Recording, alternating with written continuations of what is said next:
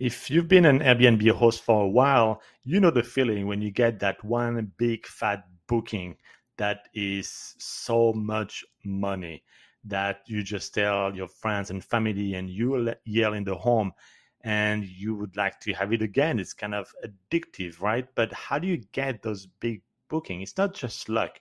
One thing I recommend is that you make your property um, available and, and, and you bring awareness to relocations and insurance companies.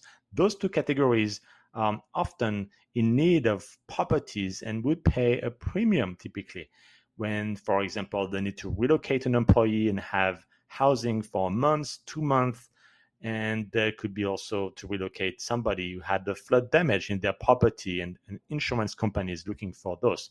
So instead of waiting for this type of big bookings, um, you can directly proactively contact relocation companies in your area to send them an email or call them.